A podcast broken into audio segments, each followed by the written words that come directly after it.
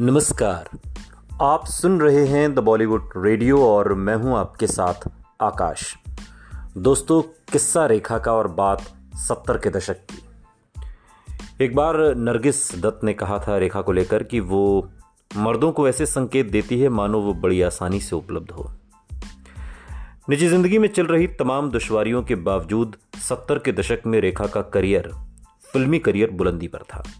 हालाँकि कला फ़िल्मों के ज़रिए शबाना आजमी और स्मिता पाटिल जैसी एक्ट्रेस अपने किरदारों के लिए खूब तारीफ़ कमा रही थीं। लेकिन उनकी चमक और शोहरत, हेमा मालिनी, रेखा और जीनत अमान जैसी मसाला फ़िल्मों की कामयाब हीरोइनों के सामने फीकी ही रहती थी।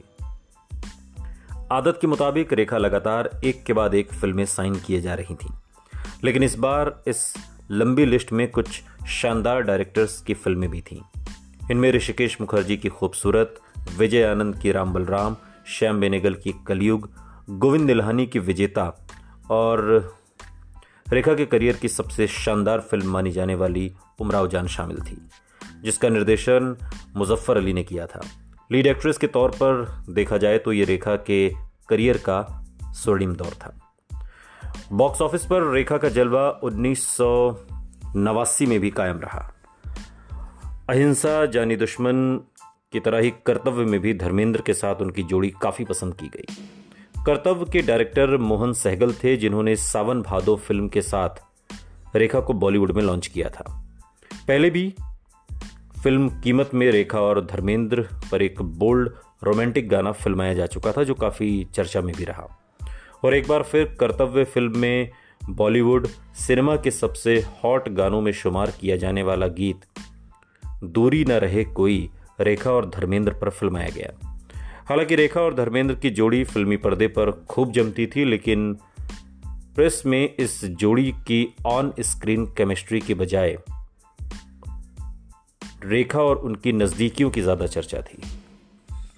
अमिताभ बच्चन भी रेखा के साथ उस वक्त उन दो फ़िल्मों में काम कर रहे थे, जिन्होंने उन्नीस सौ नवासी में सबसे ज़्यादा कामयाबी हासिल की। ये फ़िल्में थी मिस्टर नटवरलाल और सुहाग।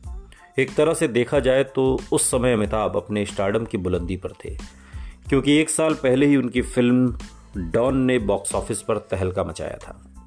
मिस्टर नटवरलाल एक बदले की कहानी थी, जिसमें कॉमेडी का तड़का भी था। हिंदी सिनेमा में आमतौर पर किसी एक्टर और एक्ट्रेस की जोड़ी पर फिल्माए गए गाने ही लोगों के जहन में उनकी याद के तौर पर बसे रहते हैं। एक तरफ़ जहाँ मुकद्दर का सिकंदर के गाने सलामे इश्क को रेखा और अमिताभ की इश्क की कहानी के साथ जोड़ दिया गया तो वहीं फ़िल्म मिस्टर नटवरलाल के गीत परदेसिया, ये सच है पिया देखकर। दर्शकों को मानो ये लगा जैसे रेखा ने खुद ही सारे ज़माने के सामने अमिताभ से अपनी मोहब्बत का इकरार कर लिया हो। फ़िल्म के डायरेक्टर राकेश कुमार थे, जिन्होंने पहले भी इस जोड़ी के साथ सुपरहिट फ़िल्म खून पसीना बनाई थी। 1999 में दिए एक इंटरव्यू में उन्होंने उस वक्त की यादें साझा करते हुए कहा था कि हमारी पूरी यूनिट रेखा से तंग आ चुकी थी। खासतौर पर इसलिए क्योंकि दूसरी ओर अमिताभ थे जो हमेशा रेखा के उलट वक्त के पाबंद हुआ करते थे। फ़िल्म के कुछ सीन कश्मीर की वादियों में बिल्कुल सूर्योदय के समय फिल्माए जाने थे। हालाँकि अमिताभ के लिए इसमें कोई बड़ी बात नहीं थी क्योंकि वो समय का खास ख्याल रखते थे। लेकिन हर किसी को ये लग रहा था कि रेखा तो कभी समय पर आ ही नहीं सकते। राकेश बताते हैं कि हर कोई ये देखकर हैरान हो गया था कि वक्त पर पहुँचने के लिए रेखा सुबह दो बजे उठने लगी थी और मेकअप करवाने के बाद सेट पर पहुँचने के लिए चार बजे होटल से निकल जाती थी। ये बदलाव का कमाल था। उस जमाने के डायरेक्टर भी इस कथित प्रेम संबंध का फ़ायदा उठाने से नहीं चूकते और जानबूझकर ऐसे सीन और डायलॉग रखते थे जिसमें इस प्रेम कहानी की झलक नज़र आती हो। मिसाल के तौर पर मिस्टर नटवरलाल का एक सीन है जिसमें रेखा अमिताभ से कहती हैं, मैं तेरी दासी हूँ। और वो इसके जवाब में कुछ इस तरह की बात करते हैं कि, मुझे कोई दासी वासी नहीं चाहिए। पत्रकार और लेखक जेरी पिंटो के मुताबिक ये सीन मुकम्मल तौर पर उनकी ज़िंदगी की सच्चाई को बयां करने वाला लगता है। जहाँ एक गाँव की गोरी जो कि सुंदर है, लेकिन बिना सलीके वाली है। एक मिडिल क्लास शहरी लड़की बनने की कोशिश कर रही है। वो अपने इश्क का इजहार करती है, लेकिन उसे ठुकरा दिया जाता है। इसी साल अमिताभ के साथ रेखा की एक और सुपरहिट फ़िल्म आई, सुहाग। इस फ़िल्म में डायरेक्टर मनमोहन देसाई ने अपने मशहूर खोया पाया फॉर्मूले को आजमाया, जिसमें एक भोली भाली लड़की, उसकी मोहब्बत मिलने बिछड़ने का खेल और कुछ बहुत हसीन कर्णप्रिय गाने।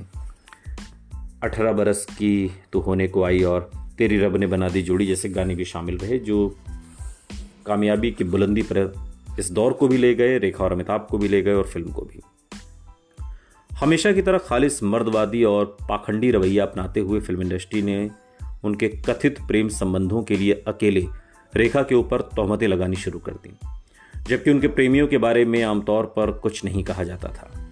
जितेंद्र, धर्मेंद्र, सुनील दत्त और फिर अमिताभ के साथ प्रेम संबंधों की खबरों के उछलने के बाद रेखा की तस्वीर ऐसी बनाई जाने लगी, मानो वो हर शादीशुदा आदमी के लिए किसी खतरे की तरह हो। उनके लिए बड़ी ही लापरवाही के साथ सस्ते शब्दों जैसे कि आदमखोर अति कामुक सेक्स किटेन का इस्तेमाल किया जाने लगा। अपने करियर की बुलंदी पर पहुँचने के साथ ही रेखा को दूसरी एक्ट्रेस के निजी हमलों का निशाना भी बनना पड़ा। उस दौर की नामी एक्ट्रेस नरगिस दत्त ने 1976 में रेखा के लिए कहा, वो मर्दों को ऐसे संकेत देती थी कि जैसे वो बड़ी आसानी से उपलब्ध हो सकती है। कुछ लोगों की नज़र में वो किसी चुड़ैल से कम नहीं है। नरगिस ने आगे कहा कि, मुझे कई बार लगता है कि मैं उसे समझने लगी हूँ। मुझे उसकी परेशानी समझ में आ गई है। मैंने कई बार अपनी ज़िंदगी में ऐसे बच्चों के साथ काम किया है जिन्हें मनोवैज्ञानिक परेशानियाँ होती हैं। वो खोई हुई सी है। उसे एक मज़बूत आदमी की ज़रूरत है। ये बातें सुनील दत्त की पत्नी और मशहूर एक्ट्रेस नरगिस दत्त ने कही थी।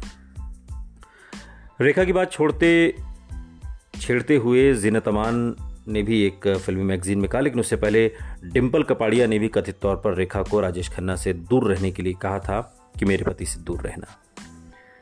जीनत अमान ने एक बार एक मैगजीन में कहा कि हमारे बीच अच्छी बननी चाहिए थी, क्योंकि हम दोनों ही, कई बातें हम दोनों में एक जैसी हैं, जैसे कि हम दोनों ही ज़िंदगी में पिता की कमी हमारे रही।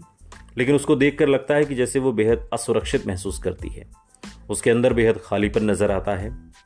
जहाँ तक उसे लुक्स का उसके सवाल है, गर्दन के ऊपर मेकअप लगाकर वो काफ़ी सुंदर दिखती है। लेकिन गर्दन के नीचे उसे खुद पर काफ़ी मेहनत करने की ज़रूरत है। अपने बेबाक बयानों के लिए मशहूर रहने वाले नामी लेखक खुशवंत सिंह ने फ़िल्म इंडस्ट्री के इस दोहरे रवैये और पाखंड पर निशाना साधते हुए लिखा, रेखा शायद उस मर्दवादी रवैये के शिकार हैं जिसमें हर वो औरत जो स्टाइलिश और बेबाक होती है और आसानी से आपको हासिल नहीं हो पाती, उसे निम्प्रो मैनिक या अति कामुक करार दे दिया जाता है। शायद उन्हें पाने की मर्द की लालसा की उपज होती है।